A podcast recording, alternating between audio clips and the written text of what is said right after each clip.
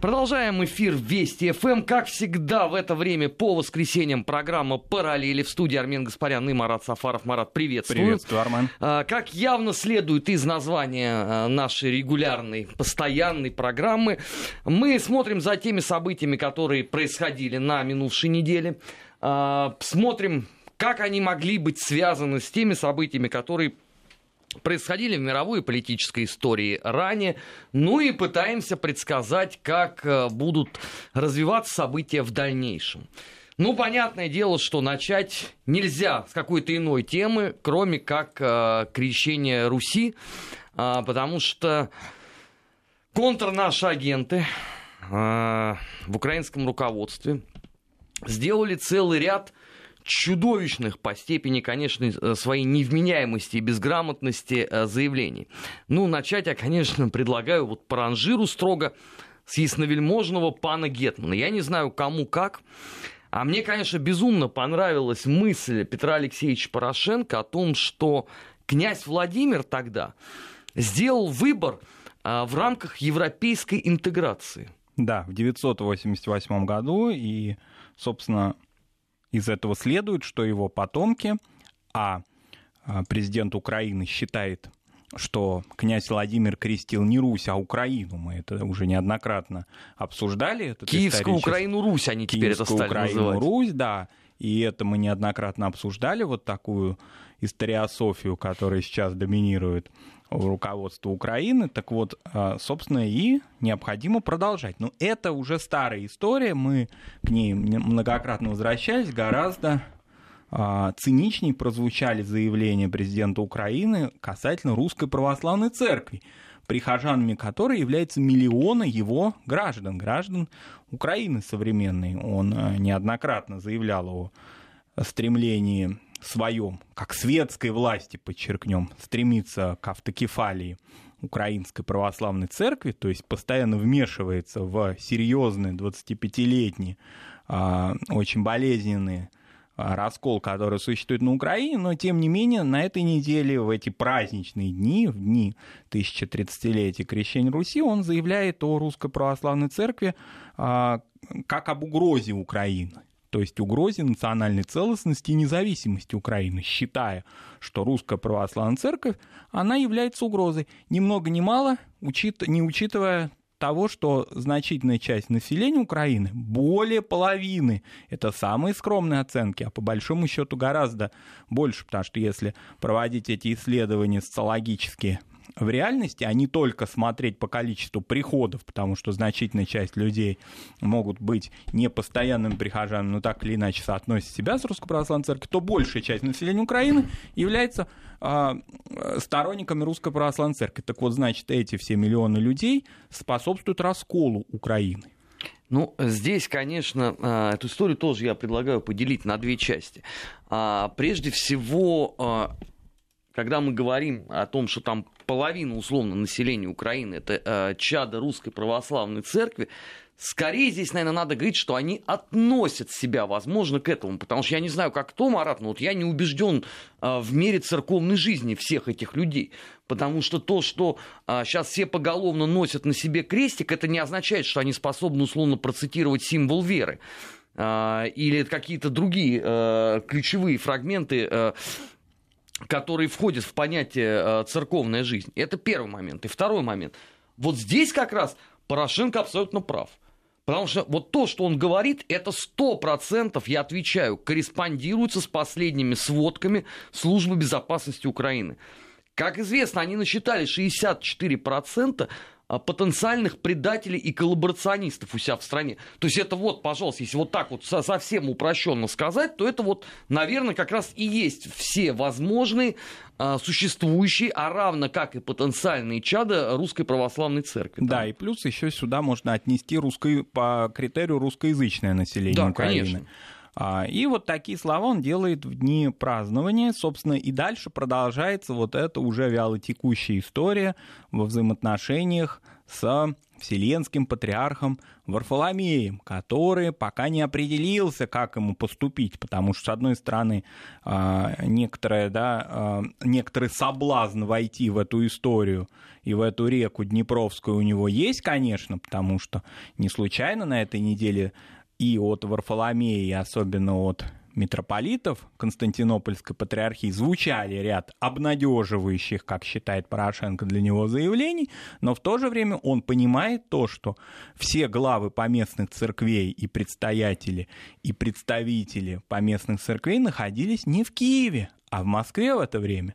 И он понимает, Варфоломей, что в этой ситуации он может ну, просто дисквалифицироваться, говоря спортивным языком, да, и выпасть из вселенского православия, если он нарушит канонические границы Русской Православной Церкви. Не случайно в это же самое время, буквально в синхрон этому в Москве, а, в торжественной литургии по случаю 1030-летия крещения Руси участвовал патриарх Московский всея Руси Кирилл и патриарх Александрийский Феодор II, который заявил, цитируем, «Мы молимся, — сказал патриарх Феодор, — чтобы мир пришел к украинскому народу, потому что вы единый народ, который вышел из единой купели, откуда пришло на Русь православие». Вот такое заявление. Как это а, заявление главы Александрийской церкви корреспондируется, да, как Армен сказал, с, собственно говоря, с вселенскими вот этими вот вестями, которые мы слышим из турецкого города Стамбула. Но есть еще параллельный ведь сюжет. Не далее, как вчера вечером, а, лидер партии «Свобода», яро националистический, э, господин Тигнебок, заявил, вот я сейчас цитирую дословно, чтоб колбаса была дешевой, нам нужна единая украинская церковь. Вот тут вот у меня уже нет вообще вопросов ни к тому, как там что корреспондирует с позиции Вселенского Патриархата. Какая из поместных церквей вообще когда-либо что-нибудь теперь скажет по этому поводу.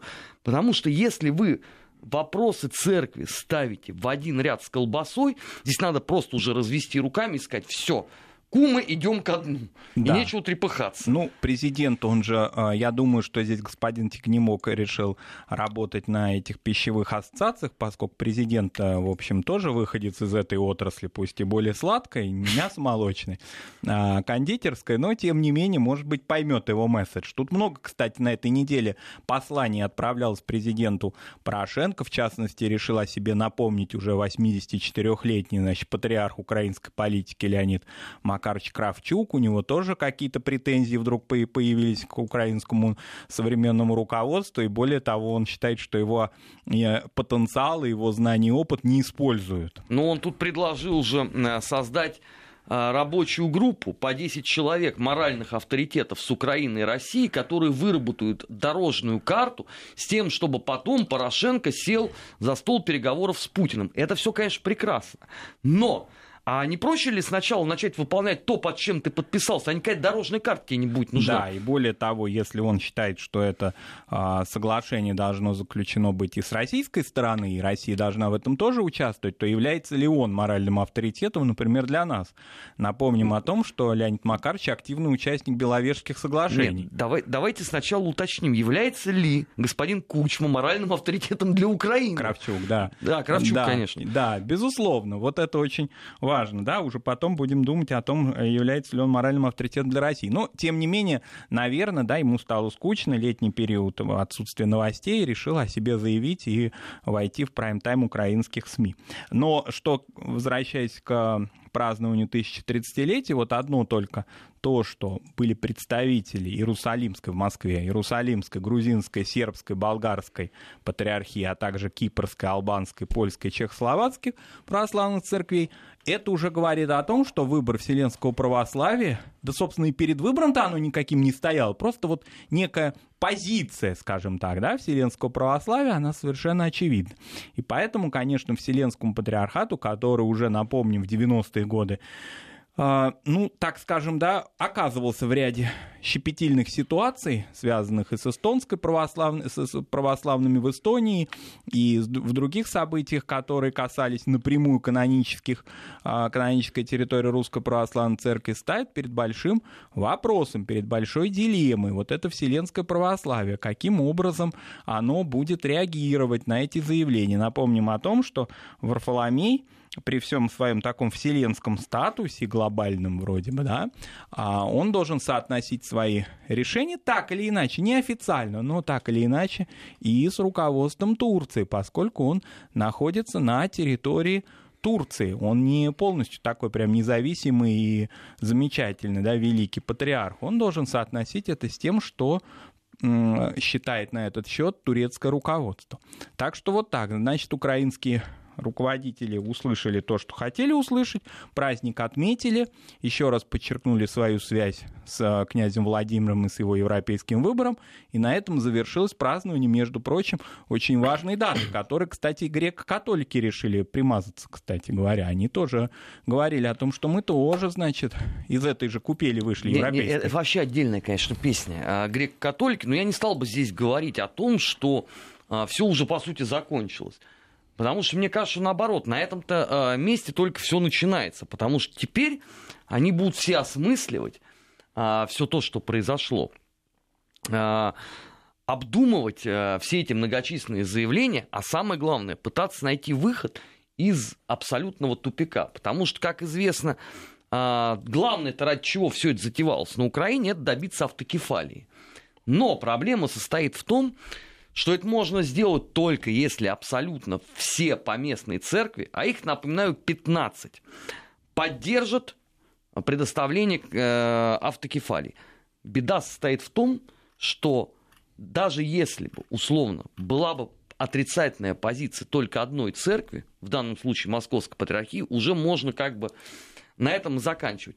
Но все ведь остальные тоже не горят желанием делать а, вот этот раскол, по сути дела, сестринской церкви поместной. Да, и более того, войти в историю, ведь это не политическая суета, это история религии, которая остается в аналах, и, собственно говоря, ни один из представителей поместных церквей не хочет оказаться таким раскольником, да, который войдет в историю в качестве э, гонителя фактически православных, потому что он прекрасно понимает, любой из патриархов поместных церквей и представителей, что выбрав сторону Киева и выбрав эту колеблющуюся линию, которой придерживается сейчас Вселенский патриархат, это все неизбежно закончится гонениями на православных, изгнаниями из храмов. Уже это было, все это проходили многократно. Не только осквернение, которое происходит и в наши дни, вот буквально сегодня а, в Киеве, в Святошинском районе города Киева, было нападение на храм Русской Православной Церкви Святого Спиридона. И, значит, ну какое нападение? Раскрасили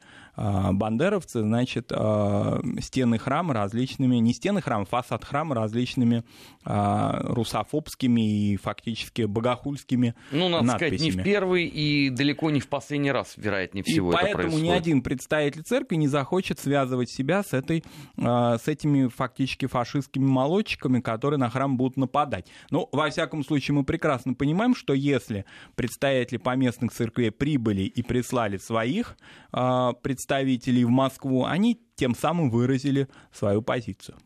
Ну, чтобы, а, так сказать, закруглить тему Украины, на этой неделе стало достоянием общественности содержание нового учебника географии, изданного официальным Министерством образования Украины для, если мне память не изменяет, восьмого класса а, средней школы. Я честно скажу, несмотря на то, что мне э, буквально там через два часа после того, как э, об этом стало известно, знакомые киевляне прислали скан этого учебника, он уже существует. Даже беглые просмотры его, а, конечно, меня очень сильно вдохновил.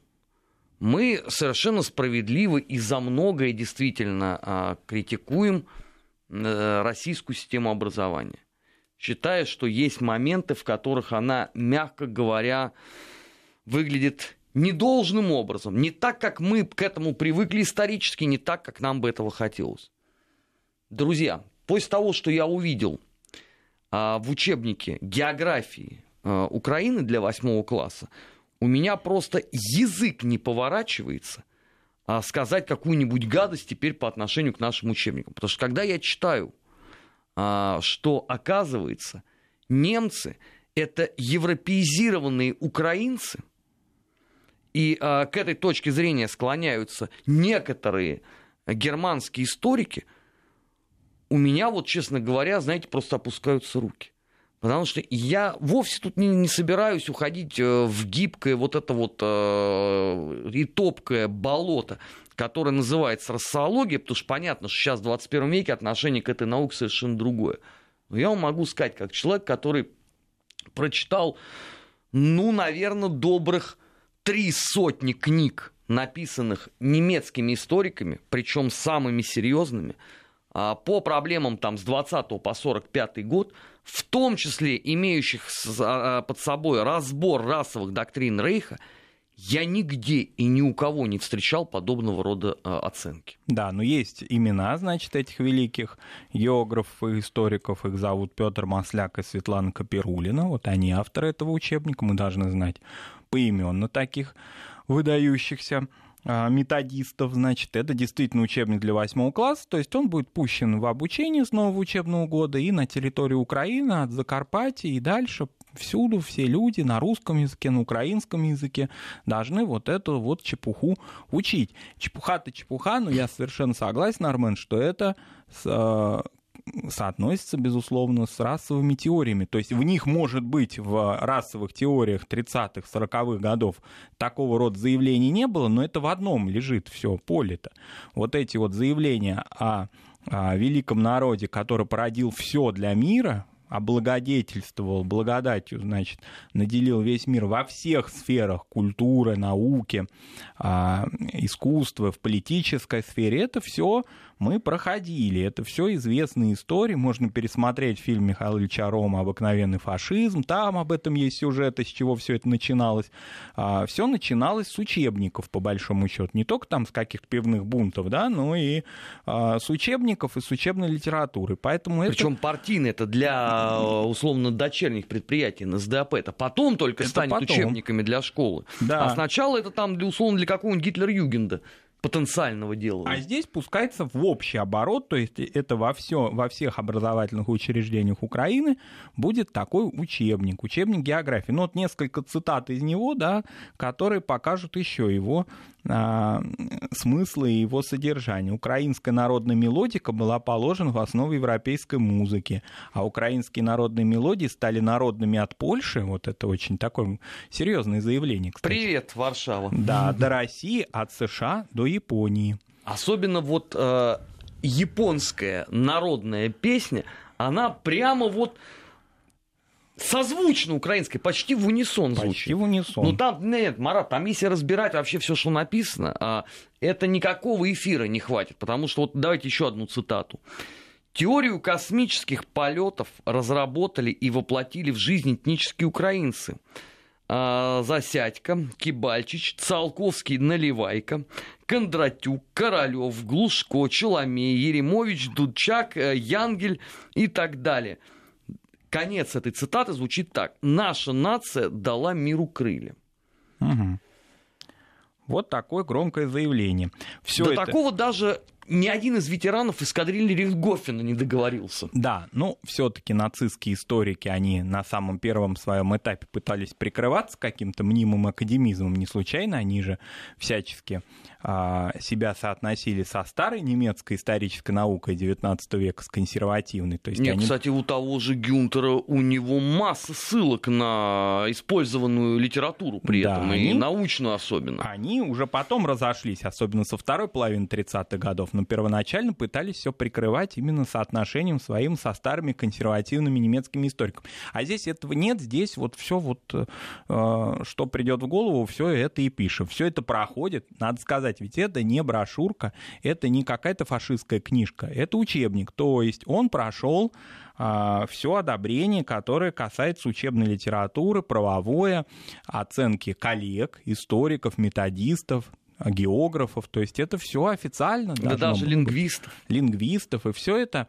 а, прошло официально. То есть этот учебник в рукописи видели большое количество, а, большое количество специалистов, так называемых. Мы, конечно, знаем, что на Украине есть а, разные чиновники, да, вот, например, есть министр здраво- здравоохранения госпожа Супрун, которую называют доктором смерти сами украинцы, да, такая замечательная женщина, приехавшая, если я не ошибаюсь, из Канады, да, да. которая решила исцелить украинский народ различными эзотерическими какими-то средствами.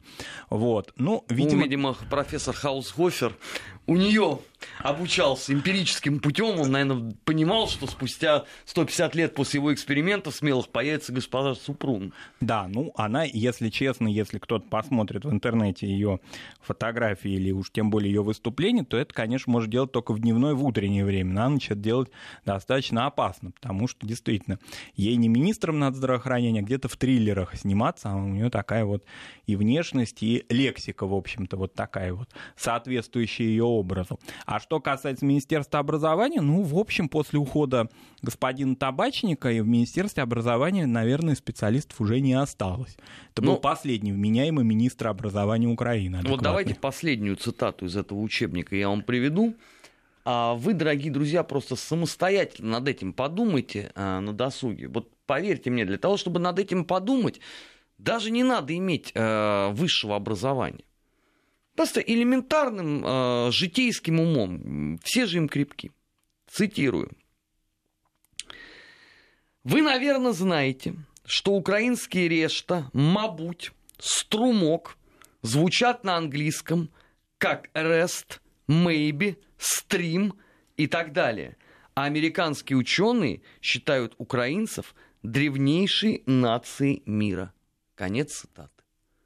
Ну, вот над этим можно поразмышлять, конечно, да, как, где эти американские ученые, где они нашлись. Это, кстати, тоже старая история. Она не связана с нацистами, она связана с сумасшедшими разными 80-х годов, которые пытались объявить такую всемирную нацию. Помните, Армен, они у нас в Советском Союзе появлялись, которые говорили, что какие-то, например, тюркские народы — это индейцы Америки, вот из этой да. серии. Так я вот. застал, они там по, по, по центру Москвы ходили, э, привлекали людей к себе. Их... Это же эпоха, конец 80-х, начало 90-х годов. Каких тогда только самых отпетых фриков не существовало в нашей стране? Самые последние такие уже перед закатом руководительница, как ПСС, очень им симпатизировали да. и всячески способствовали публикации тогда же было принято по 100 тысяч экземпляров печатать разной макулатуры. Вот. Это все, наверное, оттуда почерпнуто. Это, может быть, не очень такие опасные, достаточно такие безобидные, хотя и абсурдные теории, но если их смыкать с откровенно фашистскими, как в этом учебнике, то это уже взрывоопасная история ну, и география. А теперь э, каждый, повторяю, может сам а, самостоятельно порассуждать о том, что может вырасти из людей, которым преподают таким образом э, географию. И причем не надо думать, что это учебник один такой. Это система, друзья. Если вы посмотрите украинские учебники истории, там э, не меньше э, всего занимательного. И мы в эфире Вести ФМ об этом регулярно рассказываем. Кстати, я должен проанонсировать. Мне тут прислали очередной учебничек с Украины. Я надеюсь его завтра получить. А, и, соответственно, в одной из следующих программ «Параллели» мы, конечно, об этом поговорим. Потому что там, например, Санкт-Петербург и северо-запад России не относятся к нашей стране. Это отдельное уже такое а, государство. Сейчас мы а, с Маратом прерываемся на новости. Сразу после этого продолжим программу «Параллели». Не переключайтесь, в эфире Вести ФМ всегда интересно. «Параллели. Назад в настоящее». Ищем ответы в дне вчерашнем. 15 часов 33 минуты в Москве. Э, в эфире Вести ФМ программа «Параллели» в студии Армин Гаспарян и Марат Сафаров. И мы продолжаем.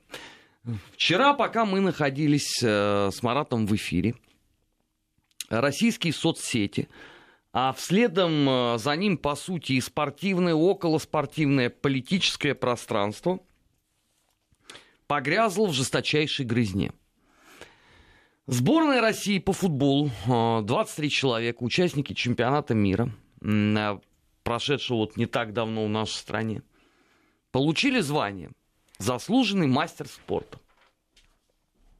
Казалось бы, чего там такого?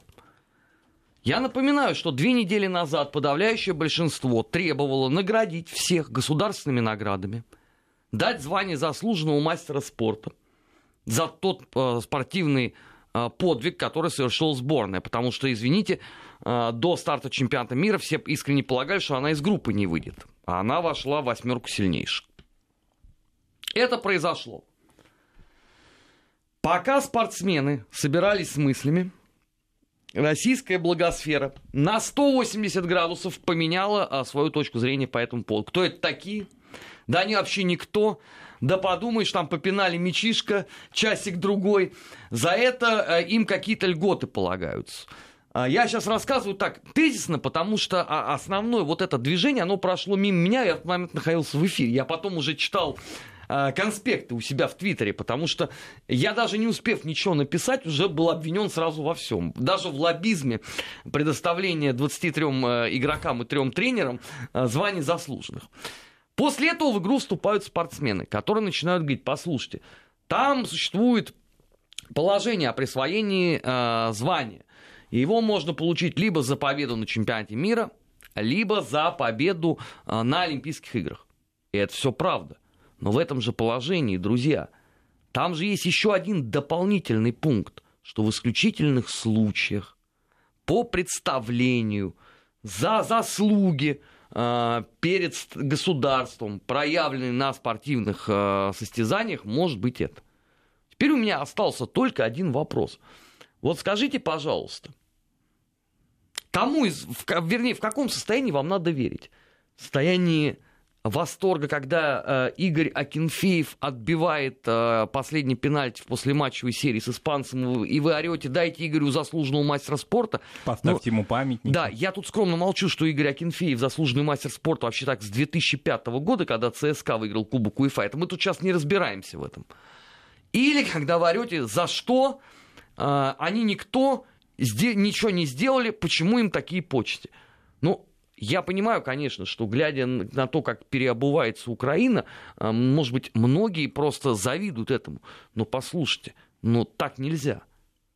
Да, ну здесь, конечно, еще спровоцировали нашу благосферу несколько видных спортсменов, причем титулованных, которым на звание и на награды, в общем-то, не нужно, да, э, на чужие смотреть, потому что у них у самих Нет, а у меня большое вот к этим количество. спортсменам у меня нет ни одного вопроса. Да. Они имеют право они на свою имеют право точку зрения. на свою точку зрения, потому что они в этой сфере, они, говоря грубо, в этой отрасли. То есть они понимают, во-первых, критерии награждения, они сами прошли через различные, да, так скажем, да, спортивный карьерный рост, потому что действительно они титулованные, э, выдающиеся спортсмены, чьим успехом мы э, сопереживали или каким-то, может быть, проблемам э, и всячески их поддерживали еще несколько лет назад, когда они были активными спортсменами, и они говорил весь мир. Собственно, это люди, в теме, они заявляют о своей позиции. Они могут быть правы или неправы, но так или иначе они в теме находятся. А дальше уже началась вот такая вот обывательская истерика, которая совершенно непонятна. Именно я соглашусь с Арменом, потому что прошло-то не более двух недель. И вдруг вот так. Это что тогда? Это тогда два мнения в одной голове, но это называется шизофренией тогда. Или вы уже тогда считали, что не нужно ничего, ни, ничем награждать, а когда действительно наградили, ну наградили. Помимо заслуженных мастеров спорта а, трое... При том, из... что не 23 получал, не 23, потому что там, там да. извините, э, несколько человек уже были заслуженными мастерами спорта. Конкретно Сергей Игнашевич, Игорь Акинфеев и Юрий Жирков за победу в Кубке УЕФА в 2005 году. Да, еще вручены три государственные награды. Вот, а, а это отдельная вообще песня. Значит, я напом... отмотаем еще раз пленочку назад. Когда сборная России в 1-8 обыграла э, сборную Испании. Что писали газеты, что писала наша благосфера? Немедленно наградить всех за заслуги перед Отечеством минимум первой степени. Минимум. Невзирая там, что написано в статуте ордена за заслуги перед Отечеством. Это же мелочь, которая волнует обычно только историков. Окей, проходит две недели. Награждают трех человек. Награждают старшего тренера, награждают Игоря Акинфеева, тому самому человека, кстати, кому вы все тут собирались ставить памятник, божественной ноге голкипера ЦСКА. Забыли уже эти свои формулировки? И награждают Сергея Игнашевича, уважаемого всеми человека, который завершил карьеру вот на такой мажорной ноте, выиграв все, что только можно. Значит, те люди, которые начали орать сразу после того, как э, нашим футболистам дали звание заслуженного мастера спорта. За что? Да кто они такие? Переключились Ста- на Сра- награды. Нет, сразу после этого они стали орать. Лучше бы им дали государственные награды. Проходит несколько часов. Трем людям вручают государственные награды, остальным дают почетную грамоту президента. Тут же начинается истерика. Зачем вы им даете ордена? Кто они такие? Ордена зарабатываются только на поле боя. Ну вот я даже не знаю, вот, вот, Да, вот что с такими людьми делать? Товарищи не увидели, видимо, название орденов, что это орден Александра Невского, врученный Станиславу Черчесову, и а, ордена почета. Собственно, это не боевые награды, насколько я понимаю. То есть их а, вручают выдающимся деятелям культуры, науки, политики, общественным деятелям, а, награжденных этими орденами видным, видных наших общественных деятелей и других из других сфер наших выдающихся соотечественников достаточно большое количество. И при их награждениях вроде бы никакого шума не было. Ну, иногда возникает там по отношению там, к звездам шоу-бизнеса или артистам, но это уже такая специфическая область, и какие-то такие э, некие троллинги в их адрес звучат иногда, да. Но это все в рамках такого, в рамках иронии. А что касается э, людей спорта, вроде бы до этого никогда не, не звучало. Если вы возьмете, допустим, э, биографии выдающихся советских спортсменов, тренеров и футболистов, то вы увидите, что никто из них не был обделен государственными наградами. Все они были в советское время награждены независимо от того, как у них складывались отношения, скажем, например, с советской властью. Не у всех из тренеров наших выдающихся да, были очень хорошие отношения со спортивными функционерами. А тем не менее награды они получали всегда и везде, и никто из них не был обделен ничем. Нет, самое главное, что все эти люди, они все время ссылаются, кстати, на опыт советской власти. Окей, пожалуйста, вам ровно по образцу и подобию это сделали. Я же э, вовсе не говорю о том, что э, не может быть какой-то иной позиции. Может. И по Конституции абсолютно каждый человек имеет право на свою точку зрения. Но, друзья, когда у вас точка зрения меняется э, раз в две недели, причем, в, видимо, в зависимости от того, с какой ноги вы э, встали в этот день, то я должен сказать, что по этому поводу гениальную формулировку дал э, коллега и друг Дмитрий Куликов. Э, звучит она, что два дятла в одной голове дуплятся. И это вот как раз о вас.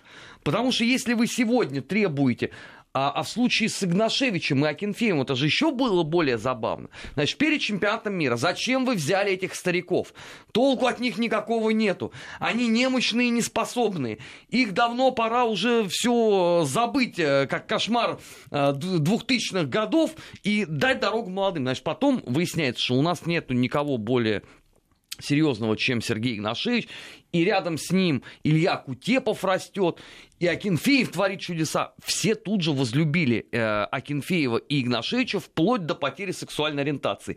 И вчера на наших глазах произошел обратный процесс, опять без всякого промежуточного периода, пере, перехода, вернее, сразу на 180 градусов. Опять они теперь враги. Слушайте, да, ну, ну вот, так нельзя просто. И вот эти вот, кстати, отсылки да, на советский опыт, они очень интересные, забавные. Меня всегда в этом смысле э, радуют эти отсылки от людей, которые от советского опыта не знали, не ведали. Которым прочита... 21 год. Прочитали в Википедии несколько там каких-то строк. И, и таких же дебилоидов нашли себе в Фейсбуке, которые у них теперь гуру, они там по советской власти им все рассказывают. Да, и вот они считают, что, значит, в советское время нужно было спортсмену столько, значит, пережить и заслужить, а вот теперь молодые люди, значит, буквально только пришли в сборную и сразу всеми наградами осыпаны. Ну вот посмотрите биографии действительно выдающих наших спортсменов.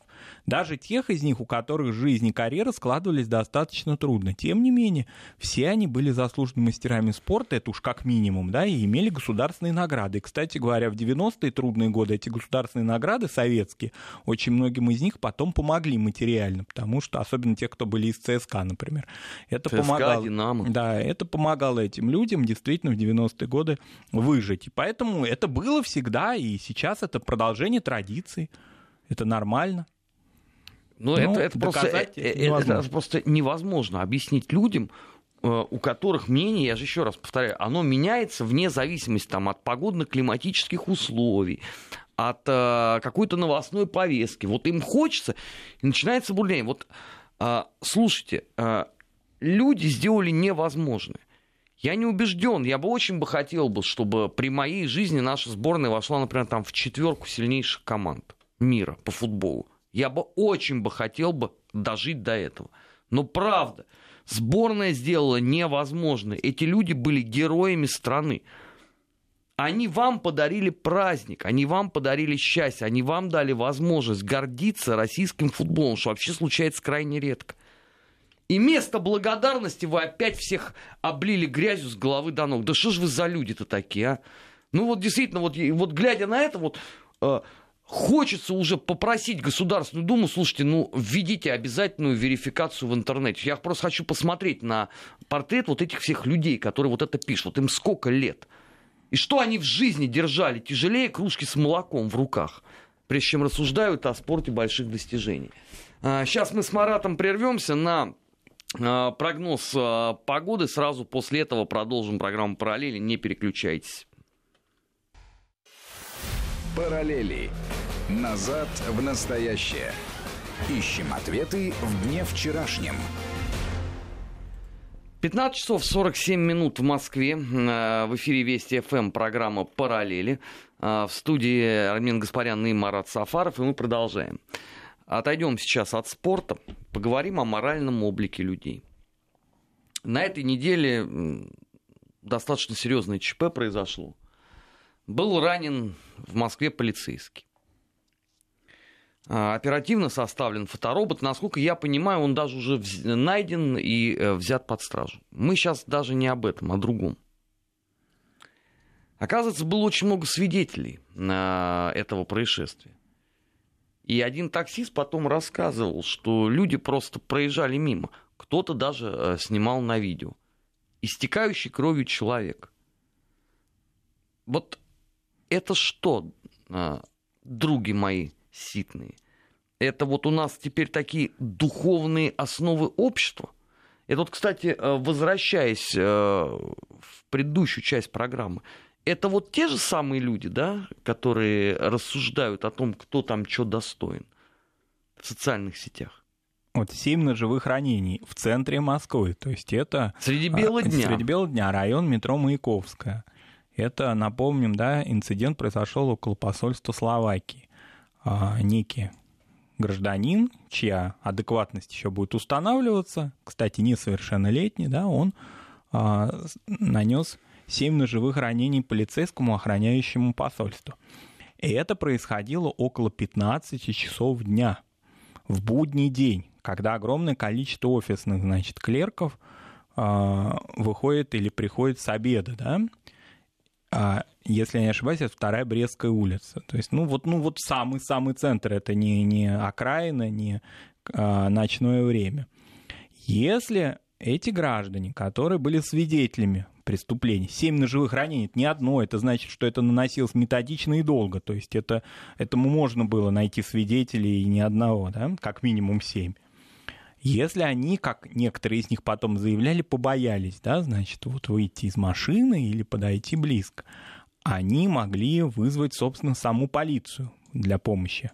Но именно этого не произошло. И именно этого и не произошло. Не зафиксированы были звонки о том, что происходит да. вот такое вот. И фактически помощь ему оказали после того, как, а, собственно говоря, эти семь ножевых ранений были нанесены, и сейчас а, за его жизнь, за жизнь этого полицейского 31-летнего борются врачи, и он ему придется перенести несколько операций. Причем один из ударов нанесен в лицо. Вот так. Ну, вот один из таксистов, он вышел из такси и побежал за преступником, и, но он его не успел настичь, поскольку он скрылся. Так или иначе, он все-таки вышел, и вот благодаря его показаниям информация какая-то получена. А в то же время есть видео, которое снято, причем видео снято, насколько я понимаю, не с камер уличного наблюдения, а с телефона каких-то сердобольных граждан. Оперативно которые... оно тут же стало гулять по интернету. По интернету, да, по различным, значит, вот э, э, таким ресурсам, которые специализируются на различных, значит, видео контенте на различном, на криминальном контенте и так далее. То есть какой-то гражданин, значит, возомнив себя оператором уличным, он решил это снимать. Причем, насколько я вот когда посмотрел это видео, снято оно очень близко. То есть он находился, он ничего не боялся, кстати говоря, значит, это снимающий. Но оказать помощь или каким-то образом, а, ну, хотя бы вызвать полицию, да, в это время, он не посчитал необходимым, он решил снимать контент. Причем он совершенно точно знал ведь, что происходит. Он же понимал, что это не съемки художественного фильма. Безусловно. То есть это надо быть какой совершенно, извините, запредельной мразью, чтобы вот так вот себя вести. Да. Если, еще раз подчеркнем, да, ну не каждый готов и не каждый способен подойти к человеку с ножом и его обезвредить. Там были и женщины, были и мы не об этом говорим, не мы говорим о том, говорим. чтобы элементарно, элементарно позвонить в полицию. Позвонить в полицию, а не стоять и снимать для того, чтобы потом, значит, различные видеохостинги это а, сливать, и потом, значит, наверное, я так думаю, я, конечно, не берусь а, залезать в голову этого человека, но, наверное, он сейчас а, считает количество просмотров своего видео, какое, какое количество, а, количество, конечно, большое, потому что всегда и во всех странах народ любит смотреть на такого рода зрелища. И вот он теперь радуется. Он создал интернет-контекст, который, значит, будет у него а, его радовать в течение нескольких суток. А человек остался инвалидом, скорее всего, 7 ножевых ранений. А это вот, э, извините, параллель с тем, о чем мы с Маратом говорили э, в предыдущей части. Это вот жизнь ради хайпа. Не важен повод, не важно обстоятельства важна капитализация самих себя в социальных сетях. Важен хайп. Как можно больше, пускай будет негативных комментариев. Э, как пела старуха Шапокляк, хорошими делами прославиться нельзя. А самое главное, что вся вот эта публика, она очень точно понимает – Наказания-то за это нет никакого. Никакого. Если у нас же как, вот даже большие СМИ крупные, да, они когда ссылаются на видеохостинги, они указывают а, того пользователя, который этот, это видео разместил. Но этот пользователь, как правило, когда размещает такого рода контент, он не указывает свое имя, у него нету а, привязки своего имени к этим аккаунтом, и, соответственно, он под своим ником будет набирать еще большее количество лайков. То есть он безнаказан абсолютно. Сегодня он разместил это видео. Это видео, конечно, а, с элементами насилия, оно а, может провоцировать и других людей. То есть фактически оно такого рода людей. Мы сейчас не говорим о том, что это, еще раз подчеркнем, это будут разбираться в этом судебные криминалисты и врачи, насколько адекватен был преступник, да, но так или иначе такого рода, значит, сумасшедших или не сумасшедших просто преступников, а такого рода видео может взбудоражить, возбудить. Тем не менее, этому человеку, который стоял на второй Брестской улице и снимал, ему ничего за это не будет. Он нормально, он радуется, конечно же. Ну, и конечно, он, он себя героем Он считает. героем себя ощущает, потому что он же такой мужественный, он практически вплотную. Это как и в программе «Мире животных». Помните раньше видео, да? Когда к хищникам мы все удивлялись, когда западные операторы, они, значит, подступали к хищникам в э, непосредственной близи и снимали такого рода видео. Вот, наверное, так он себя рассматривает, да? Он просто снимает интересную э, зрелищную картинку. Все. А то, что этот человек фактически погибает на его глазах, его это не интересует. Мы просто об этом э, сегодня так э, долго говорим, потому что во многих наших программах мы все время размышляем э, о духовности, о вот тех самых нравственных основах, которые двигают общество дальше. И все нам говорят, да вот да, правильно, что вы об этом говорите. А параллельно происходят вот такие вот сюжеты. И это наши соотечественники, это не какие-то... Да, это не завезенные там откуда-нибудь там бандеровец, э, запрещенный там в Российской Федерации ИГИЛ и так далее. Это вот наши с вами сограждане. Это, возможно, сделал наш с вами сосед по лестничной клетке. Да, и вот эти люди, которые проходили мимо, просто на это посмотрели или отвернулись от ужаса, они тоже наши с вами соотечественники. К сожалению, вот об этом, э, друзья, подумайте, ведь э, радио существует не, для того, не только для того, чтобы информировать, а в том числе для того, чтобы вы задумались над тем, что вы иногда слышите. На этом программа «Параллели» завершена. Спасибо Марату. В следующем Спасибо. часе Дмитрий Егорченков.